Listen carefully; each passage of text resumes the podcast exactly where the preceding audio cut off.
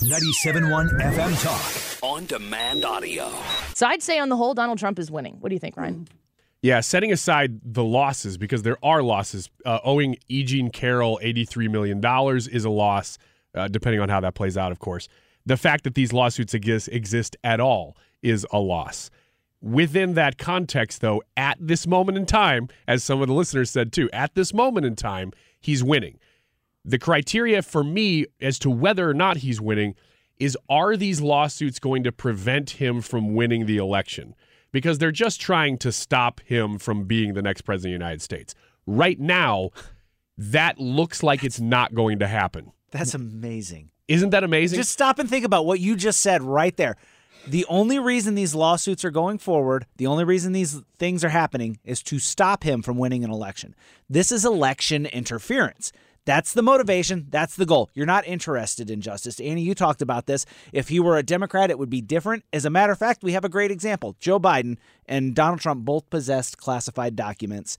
And the argument that Joe Biden gave them back is not an argument. Either it was illegal to possess them or it wasn't. Also, Either Joe Biden's documents were from when he wasn't the president when of he the was United the se- States. he was a senator.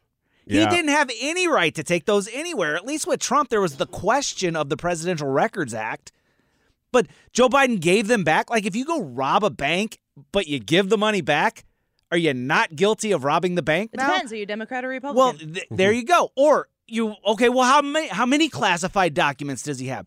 Either it's illegal or it isn't. So, like, why isn't Joe Biden? And I'll give you another one. How about Mike Pence? Mike Pence had classified documents. They didn't prosecute him, and he's he's like the right kind of Republican right now because Donald Trump's people didn't like him or something. I don't know there's such a double standard here, and it's so blatantly obvious to anybody that's willing to be even slightly intellectually honest about this.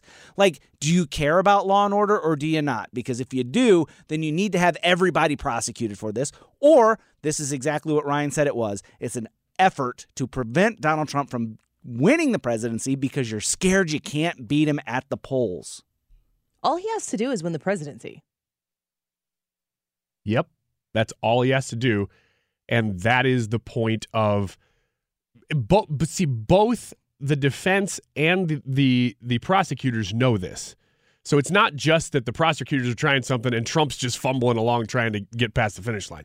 They know that if they can get past November, all of them, mm-hmm. that it's it's pretty much moot. So that's the strategy of both of them. That's why I say that he's winning right now, is because his strategy is delay as much as possible, keep appealing, win, lose, and just keep moving, moving, moving, moving past every single day. And right now, that's work. Get more at 971talk.com.